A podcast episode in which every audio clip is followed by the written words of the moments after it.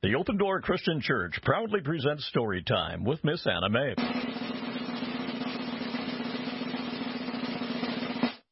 Girls, girls, girls! Now what have I told you about fighting?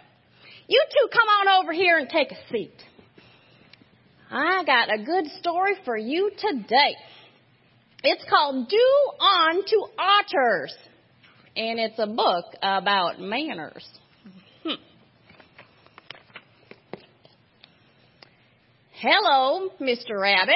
We are your new neighbors, the otters. Otters? Well, I don't know anything about otters. What if we don't get along?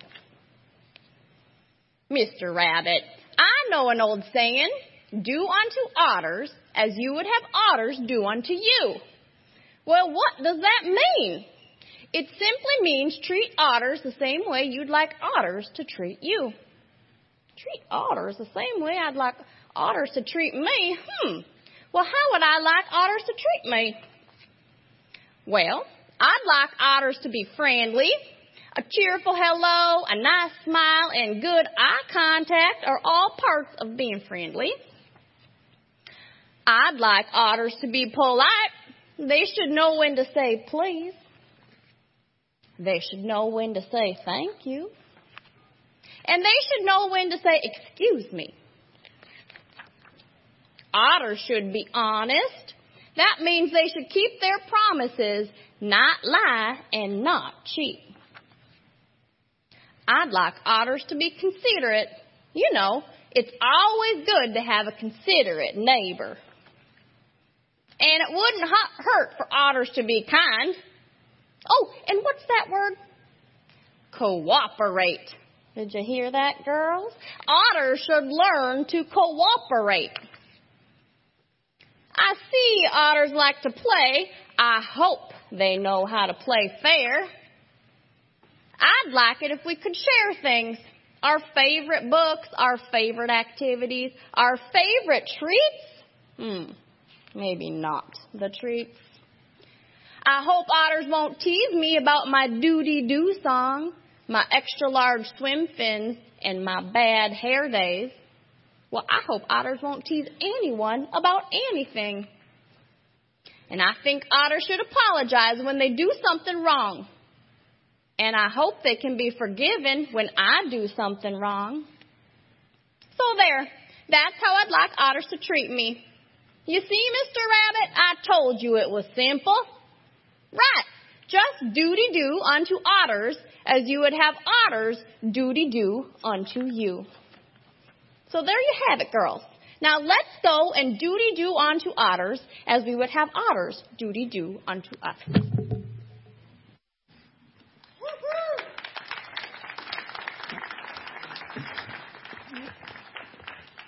Thank you, Miss Anna Mae. How about we talk about how we duty do unto otters as we hope otters do unto us? That's kind of what we're going to do. If you got your Bibles, Matthew 7, please. Going to be uh, going to verse 12 in a little bit. What we're really doing is getting into the, the home stretch of Jesus' Sermon on the Mount. And we've talked about this every week, but it's really important that we keep this in mind. Jesus went away with his disciples and he, and he wanted to share with them what has come to be known as the Beatitudes. And it was, it was basically that he, he's telling them life isn't going to be easy as a follower of mine, as a disciple of mine. You can't expect that everything's going to be simple, but you know what? Here, here's the way it works from heaven's perspective. And as he's sharing that with them, the Bible says this crowd of people is gathering because it says they followed him because they wanted to see the miracles he would do. They weren't interested in what he had to say. They were interested in watching the spectacle, the show. But Jesus used it as an opportunity to preach. And what comes to us is the Sermon on the Mount, best sermon that's ever preached, been preached in history. You can't beat a sermon by Jesus. And so we spent our whole summer going through this thing. This crowd and this, this group of people have just heard him talk about judging and, and that we have to be really careful about not judging others because the way that we judge other people is the way judgment is going to come back to us. And, and what he's saying, he talks about the log and the, and the, uh, splinter in our eyes versus someone else's eyes. And he's saying, you know what? You've got sin in your own life, so don't worry about pointing out sin in somebody else's life. You take care of your own life first. And, this is all pretty radical stuff. Because th- those people that were following, the vast majority of them had grown up in the Jewish temple and, and they had learned all about what it was to be judged. They understood that as just a part of life. Uh, their leaders considered themselves very, very religious people. A lot of those folks in that crowd probably considered themselves very religious people. And the Pharisees and the Sadducees, most of all, they saw law as a responsibility and a duty, not as a source of life. And Jesus is trying to go on and say, you know what, you, you, can judge and you've been taught to judge, but you know what, here's the thing. In the same way that you judge, it's going to come back to you in the same measure, he says. And so Jesus is going completely against everything that the Pharisees had taught these folks and that this crowd had heard. And what you're going to find out as we go through these verses today, we're only going to tackle three, is it goes against everything the world tells you to believe. It goes against everything the world says is right and normal. See, the Pharisees and, and the Old Testament taught an eye for an eye. Whatever someone does to you, you give it back to them. You do the same thing. And Jesus is teaching that in the same measure, whether it be judgment or unforgiveness or whatever it is, that it's going to be poured back to you. That whatever you do is going to come back at you. But it could also be kindness and gentleness and, and forgiveness. But Jesus is saying, whatever you do, don't, don't get caught up in the empty rituals and doing the stuff for God. That's not what God wants. God, God's all about people who will offer themselves to Him, people who will seek out a relationship because God is waiting to come to people through Jesus. And he's just trying to help these folks get a little bit of a grip on this. And, and, so now what we come to today, verse 12 in Matthew 7, is probably the most quoted, most well known, both in the church and outside the church, verse in all of the Bible, more so than John 3.16. But here's the thing, most people don't know it comes from the Bible. Most people don't know that Jesus said it. There is this incredibly famous quote, and Jesus gives us what we call the golden rule. It's, it's the, the golden rule for living a joy filled Christian life. Eh, but the thing is, we can't do it without Jesus. We can't do the most simple thing that He tells us to do without Him. So, so as we're reading this today, imagine what it felt like, what it sounded like to this crowd of people who had been taught to judge. They'd been taught to tell on and to turn in the people around them for not following the law because somehow that made them a little bit more religious if they could turn in somebody else. And it makes me think that it's a little bit like the good old US of A that we're living in right now today where there are hotlines that have been set up to turn in people in business who don't comply with Minnesota's mask mandate. Tip lines have been established to call if, if you're that sort of person that wants to do that. And suddenly I realize we're, we're kind of like welcome to turn in your neighbor Minnesota. And I think of the golden rule and I think, man, I'm not sure that's what Jesus is talking about. Do unto otters? Mm-mm. See, it's not unlike the world that these folks grew up in. So what's the golden rule? Matthew 7 verse 12. If you don't have this highlighted in your Bible, either circle verse 12 or underline it or do something. So whatever you wish that others would do to you, do also to them, for this is the law and the prophets. Whatever you wish that others would do to you, do also unto them, for this is the law and the prophets. That's a huge statement. And Jesus is turning the order of things of completely around. He's not saying an eye for an eye. He's saying what you want someone to do for you, you do for them first. You maybe know it as do unto others as you would have them do unto you. If you're Miss Anna Mae, do unto otters as you would have otters do unto you. My version would simply be this. Live in a way that you treat others the way you want to be treated. That's really as simple as, as what Jesus is saying. And it gets translated a lot of different ways. One of my favorites comes from the message. Uh, it is a paraphrase of the Bible. It isn't a word for word translation, but it's easier to read and it puts it in a little bit of a different way. And it says this. Here's a simple rule of thumb guide for behavior. Ask yourself what you want people to do for you, then grab the initiative and do it for them.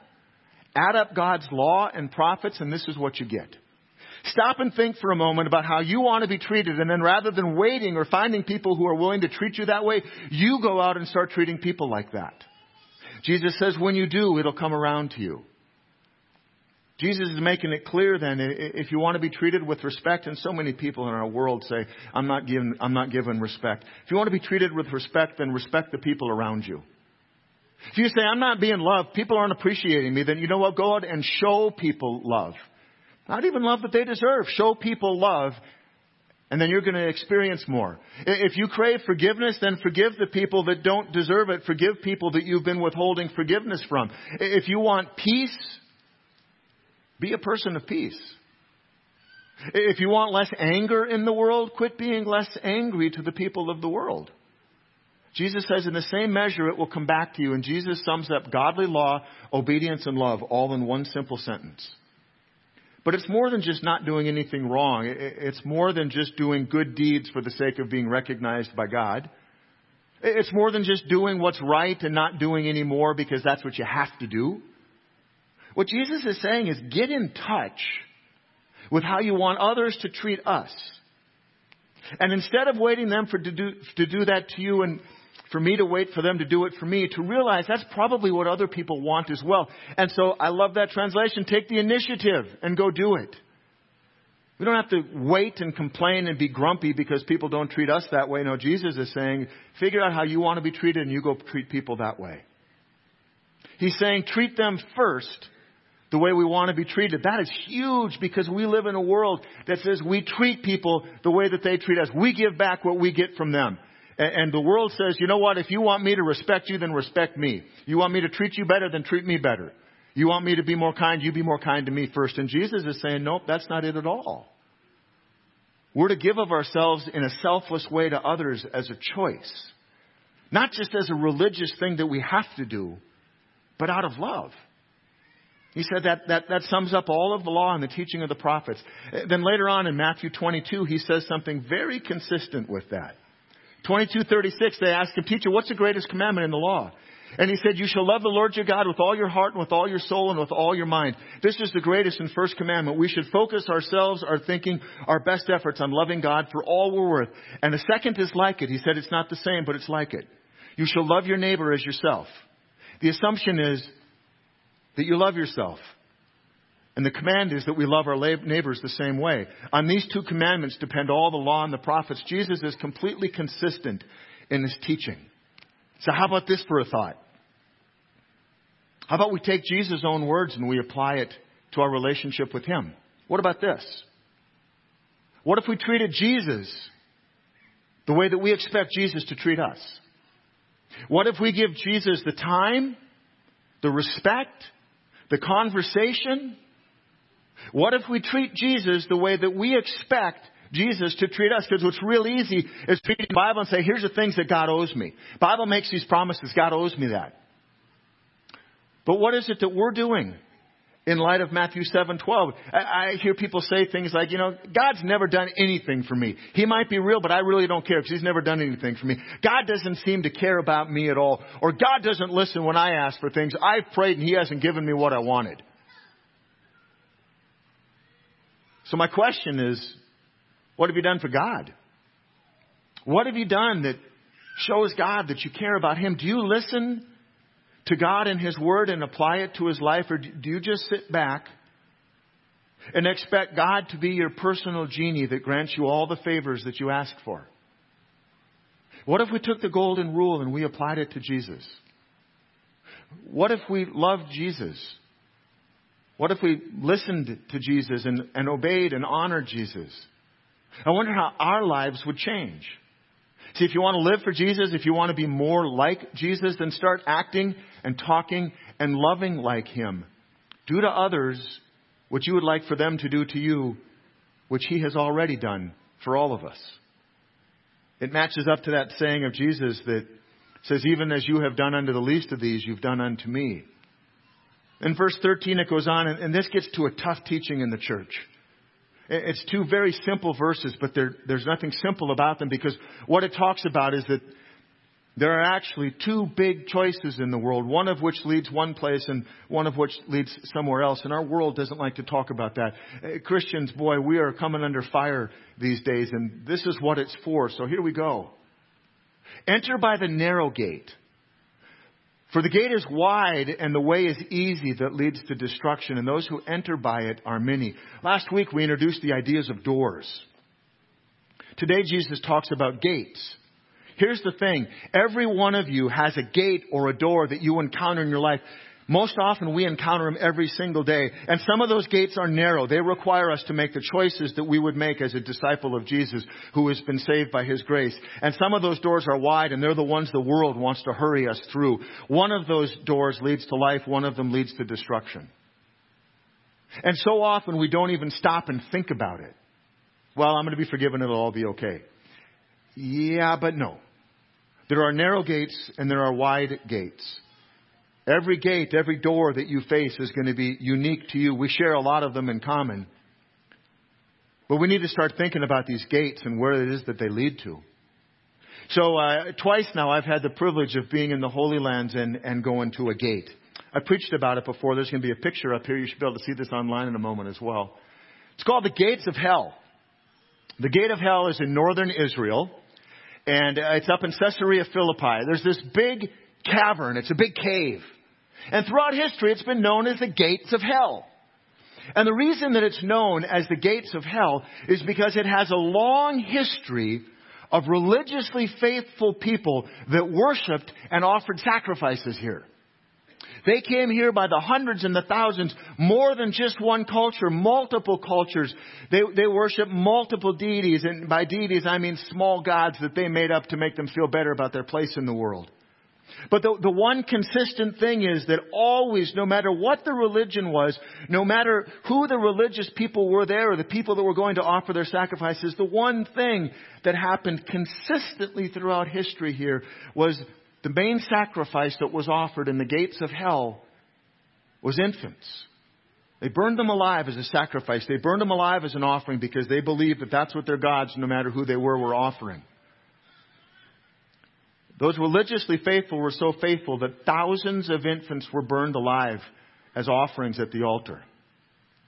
If there's a wide gate in the world in my mind, the gates of hell in Caesarea Philippi signify it. It's the very place that Jesus said, Upon this rock I will build my church, and the gates of hell, the gates of hell, that place will not prevail against it. Jesus is saying something, speaking out way into the future, saying, this one's already won and I win it. Which gate are you going to choose? Whose side are you going to be on? There's a wide gate in my mind. The gate of hell is it. And religion based on false gods that people willingly offer their infants to the fire of death. The gates of hell, that's it. So it's notoriously famous for the death of countless human babies at this altar of human selfishness. And it drew the masses, and all of them approved of the murder. But, you know what? The, the, Bible doesn't just happen a long time ago. The Bible still points to things happening today. In, in America today, we have a gate of hell. The way that our nation celebrates abortion and the, and the killing, the murder of unborns is our own gate of hell. Uh, America's created other gates of hell just like this, and they draw crowds of thousands who celebrate the destruction of life and property that they create together. The gates of hell aren't just in Israel, they're right here in America. The news media, makes them sound wonderful. Hollywood opens up the gates of hell. There are so many politicians, and we're not going to get on uh, which side of the aisle on because the bottom line is things are falling apart at the seams on both sides. They celebrate the gates of hell as being the way for our nation, but what the gates of hell, Jesus say, only lead to destruction. The wide gate leads only to destruction, for the gate is narrow and the way is hard that leads to life, and those who find it are few. We need to start thinking about our lives in terms of these doors or these gates. We need to start thinking about our decisions as decisions that set the course for our eternities. Eh, there's a, a, theology that's been out there for a few hundred years that has, and theology is just a way of reading and applying and understanding Scripture. And, and one of the fundamental teachings is that you don't have any choice or any say in your salvation, that it's just done to you and for you. Either you're chosen by God for salvation or you're not. They, they teach there's no decision to believe. You don't have any choice in it whatsoever. Unfortunately, you can't really hold that up, that line of thinking up, in the light of these words of Jesus enter by the narrow gate. It involves a choice. You have a choice. Multiple times a day, you have a choice. As a believer in Jesus, you have a choice to be a part of the crowd or to be a part of the disciples. When you re- reach that point where you've got to make that, come to terms with that idea of who Jesus is to you, when you come to that gate, you either choose the narrow gate or you choose the wide gate. And now, before you decide you want to pick a fight on that one, I want to say I also believe God is completely serious when He says that it is His desire that all people should be saved and come to the knowledge of the truth. What it doesn't say is that everybody will. If God's desire is that everyone come to a saving knowledge of the truth, but not everyone does, that means that you and I have a part in it. What's the difference? It's your free will. It's your God given ability to choose. That's why I say, please choose wisely who you will follow because God doesn't send anyone to hell any more than He sends anyone to heaven. He allows us to go to the eternal place of our choosing while we're here on earth. The narrow gate that leads to heaven is one choice. It's available to all of us. The wide gate that is the path to destruction and hell, it is the other, and you get to choose. And in America today, this isn't a popular message. This is not what the media wants to put out there. There are not famous authors that are outside the Christian circle that are writing books and going on talk shows that are talking about this stuff because it isn't popular, because it says that there is not every way that's the right way. Last Sunday, Pastor Jeff covered seek and ask, seek and knock, and to help get that point across, we, we put out these doors, and these doors represent the gates, and every one of them is a little bit different for us, but you know what? We all face them. The gates look different, but what's on the other side of those gates is the same thing. There's the same two choices for all of us Jesus and an eternity in heaven is on one side, and of the wide gate is hell and eternal separation from God. The message is that simple. Jesus came and died for the forgiveness of our sins and was raised again so that we would have life and have it to the fullest. That is not a wide gate move, folks. That's a narrow gate. Not an easy one, and few will find their way through. The thing we need to be clear about is this narrow gate to salvation. It's very specific. It's narrow because there's only one way. That, that isn't a multi lane highway. There's one way. There's one way to heaven, and that's through Jesus. There aren't many paths to heaven. All roads do not lead to heaven, but all roads do lead to eternal life. There's been a little bit of wordplay that's happened there. The narrow gate leads to eternal life. The wide gate leads to eternal life, but that eternity happens in two very different places. The gate that you choose determines where your eternity will be spent, and so please be clear about this right now. Right now, as you sit here in your chair, right now as you listen to me, you are living as an eternal being. You're dealing with today's problems. You're dealing with your fears and you're dealing with the uncertainties and you're dealing with COVID and what does it mean and the election that's coming up and we're dealing with all this stuff and maybe it's money and, and maybe it's health and maybe it's family.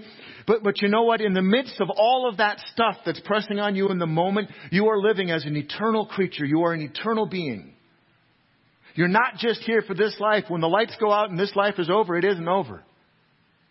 Now you have eternity to live and God gives you this life to choose where it is that you're going to spend it. As an eternal being, both heaven and hell are eternal places, and your citizenship in the one that you choose during this life is forever. It isn't until this life is over. Being a Christian doesn't last and make your life a little bit better as long as you live. Being a Christian is an eternal call. Choosing the wide gate and going with the crowd. The road that leads to destruction is an eternal call. Enter by the narrow gate, for the gate is wide and the way is easy that leads to destruction, and those who enter by it are many. Think about this verse in light of your life experience. When you've gotten in trouble, when you've made the wrong choice, when you've sinned, has that been because there was people coming alongside you, encouraging you not to, or because you were a proud of a crowd of people who said, that's okay, it's not a big deal? Think about it in terms of the political and cultural state of our nation.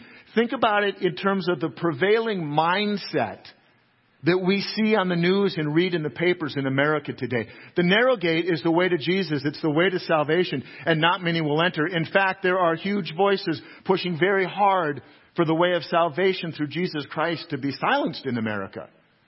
Thus, my preaching loudly about it today. And then there are an awful lot of people who talk about the easy way, the wide gate. Eh, but you know what? It isn't easy at all.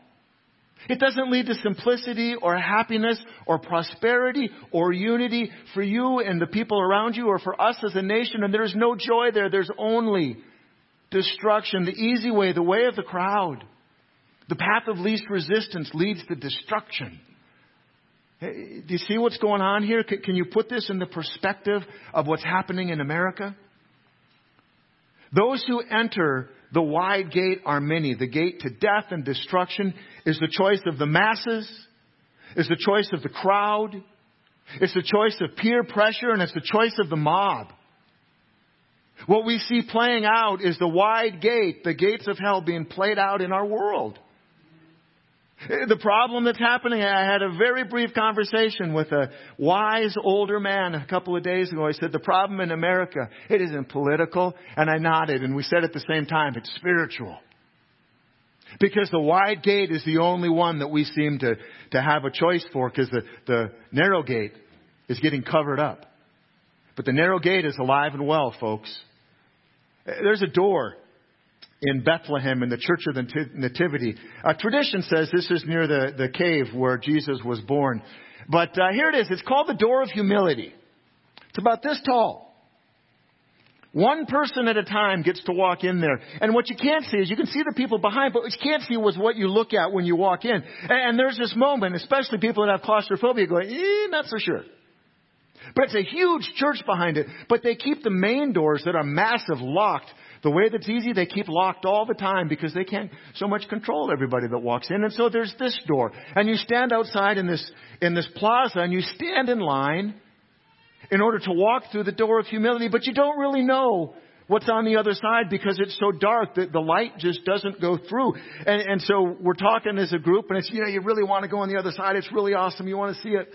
But, but it's not comfortable. You've got to hunch down and, and even people who aren't as tall as I am have to crouch down. People who are taller really have to crouch down. But you know what? We all did it because we knew we were walking into a church and it was a good place.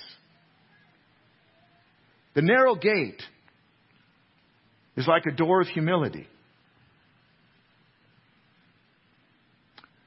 Most people don't want to walk through it because we don't want to give up the right to ourselves. And yet, as a Christian, we know that to be a disciple of Jesus is to give up the right to ourself and to begin to serve Him and the people around you. Now, I don't know your faith story. I know some of a few of yours, but I, I, I don't know all of yours. And so I'm going to share a little bit of mine this morning. Uh, I ran into a door one time. I've run into a lot, run into a lot of them in my life. It's back in my college days.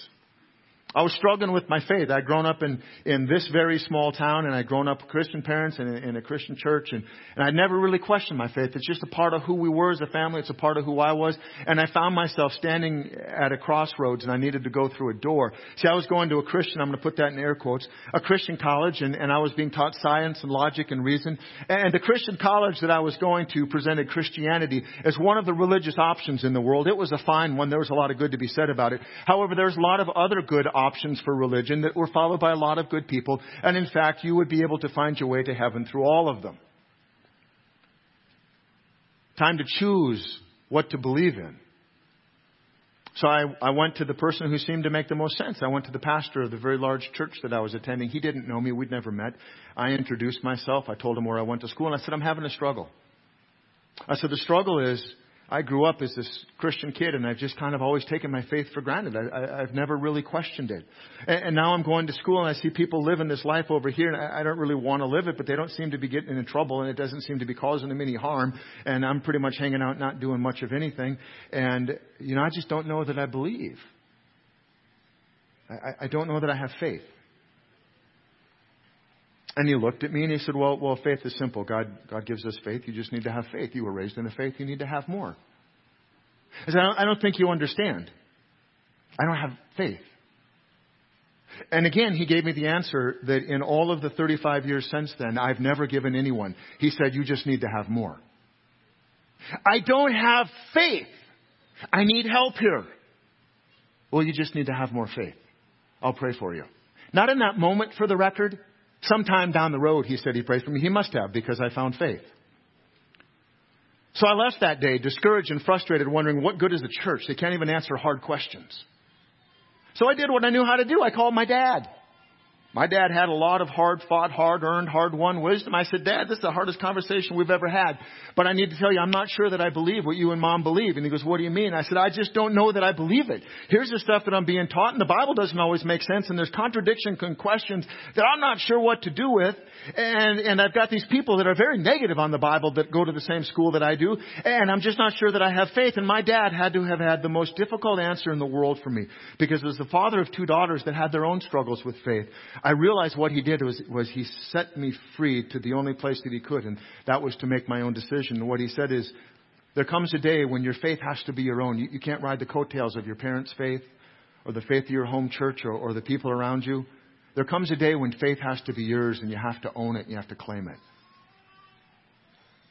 Well, that felt a lot more satisfying than what that pastor told me. But what my dad really did is he acknowledged that life is full of doors, and I had just met the most significant one I would ever face. That I was at a crossroads, and this isn't the words he used, but this is exactly what he meant. That over here was a little door of humility. And to a 21 year old college kid, it didn't look very exciting. And over here was this wide door, the way to destruction, and man, that looked appealing. And what he told me was it was my time to choose. I, I had to choose the gate that I was going to walk through. And I'm so glad that he gave me that opportunity because it would have been easy for me to just say, Dad, just convince me of what I believe in. He didn't do that. But you know what? We have had countless conversations of the faith that we share since. I, I chose the narrow gate. I didn't do it so well right away because I didn't have a community around me. It was hard. Lost friends because of it. It's been confusing. At times since, it's been very lonely. At many points along the way, I have stumbled. I have failed Jesus. I have fallen short of the life that God created me for. And yet, I realize that gate going all the way back to that experience where that pastor just completely dropped me, prepared me for being here. God has used that whole thing to prepare me to serve you here at the open door. See, behind every door that you encounter lies your future.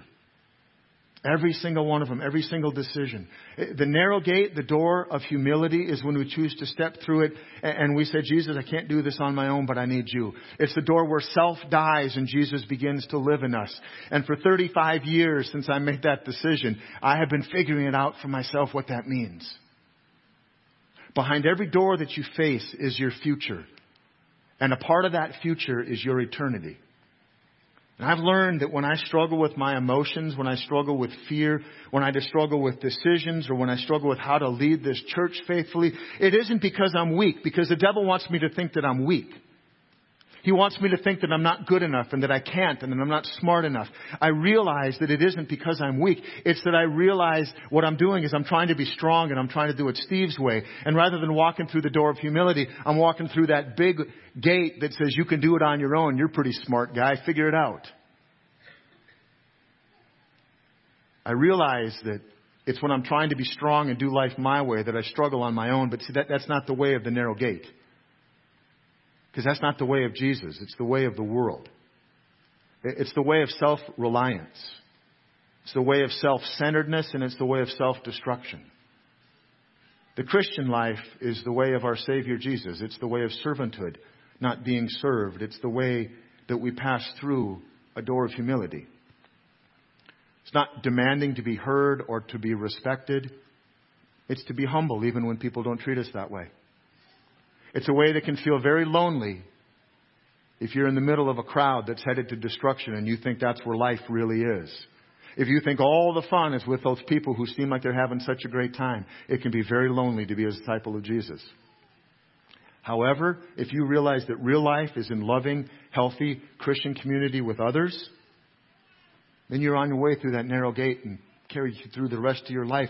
It's why we put so much time and energy into having the best ministry for our children that we can because they're facing that gate at an earlier and an earlier age. It's why we've got life groups so that you can go through life together with a group of people. Men's and women's groups that can do it. All of these things that we have, it's why our prayer ministry is what it is and our care ministry is what it is so that you don't have to go through life alone, that you don't have to be lonely in the middle of the crowd. And on the other side of that narrow gate, There is salvation and there is peace and there is real love and there is joy because there is Jesus. There's Christian community. So here we are. Maybe today you're feeling like, oh man, he's going to put me in a spot. I got to make some kind of a decision. I got to get out for more coffee and duck away. Don't.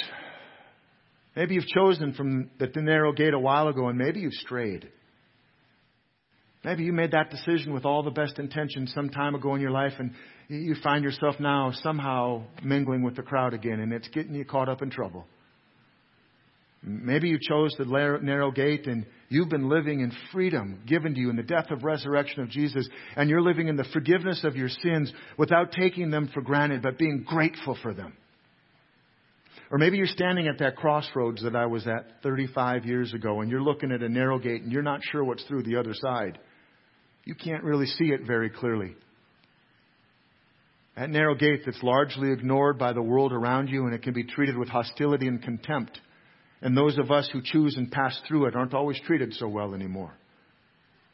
And the other option is the wide gate that's got neon signs advertising the fun, the pleasures, and the life that supposedly exists on the other side. But here's the thing both of those gates hold your eternity.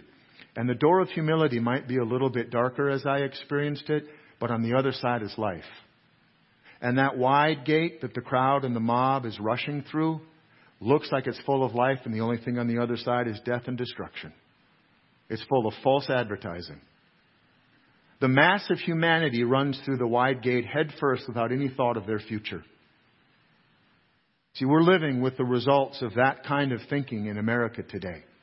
If you don't believe me, just start digesting the news with that light. Are those people really thinking about eternity? Are they really thinking about what's on the other side of that gate? No, they're not. They're thinking about what they want in the moment today because that's what the devil wants us to focus on.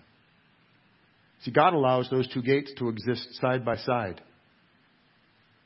Which gate are you going to choose? Destruction and a life and an eternity without God? Or the narrow gate and salvation and a life and eternity with God? See what God desires, and it goes back to that verse I read you earlier. God desires more than anything that you would come to a knowledge of the truth in Jesus. Return His great love for you with your own love for Him. And, and he, he loves you so much that He lets you have that choice. He's not going to force you into an eternity that you don't want. But choose wisely. Choose the narrow gate, the path of humility that leads to salvation. See, that, that helping you make that choice and to live that life is why we exist as a church. To love Jesus, love people, and teach people to love Jesus. It's really simple. Helping you live that life is why we teach the Bible when we gather, not books about the Bible or what other people think. We preach Jesus Christ and Him crucified. Uh, the choice is yours. But here's the thing on the other side of that narrow gate, Jesus is waiting you for you for all of eternity. On the other side of that wide gate to death and destruction, the only thing that's waiting is death, destruction, and an eternity separated from God. Choose wisely. Let's pray. God, this is a hard teaching. The golden rule is fun. Uh, we, we've, we've taken that on and we can, we can kick that one out without having to think about it. But God, you, you want so much more for us. You want to turn the world upside down through you and, and through Jesus. That we don't see the world the way the rest of the people in it do, but we see it through your eyes, through Jesus' eyes, through the gift of the death and the resurrection of your only Son, Jesus Christ. God, folks today are, are struggling. Fear, worry, uncertainty. Everything looks dark around us. The easy thing to do is to just go where the crowd is. God, I would ask that in your Holy Spirit, you would help us to do what we can't do without you, and that's to choose life, to choose you, to choose Jesus and his gift, in his death and resurrection of our salvation and the forgiveness of our sins. Because the only side, only thing that the wide gate has to offer, the only thing that Satan and the wide gate has to offer is death and destruction. God, I just ask that to everyone who is here, who is listening, who is watching, whether it's a first time choice reaffirming the choice or coming back and choosing you again, God, that we would choose Jesus. Because while, while the golden rule has us doing for others what we want them to do for us, God, in Jesus, Jesus did for us what we cannot do for ourselves. Thank you for what you've done for us in Him and through Him. God, that we would never take that gift lightly, and that when it is our opportunity to choose our gate, that we would do so wisely, that we would choose an eternity with you in Jesus' name. Amen.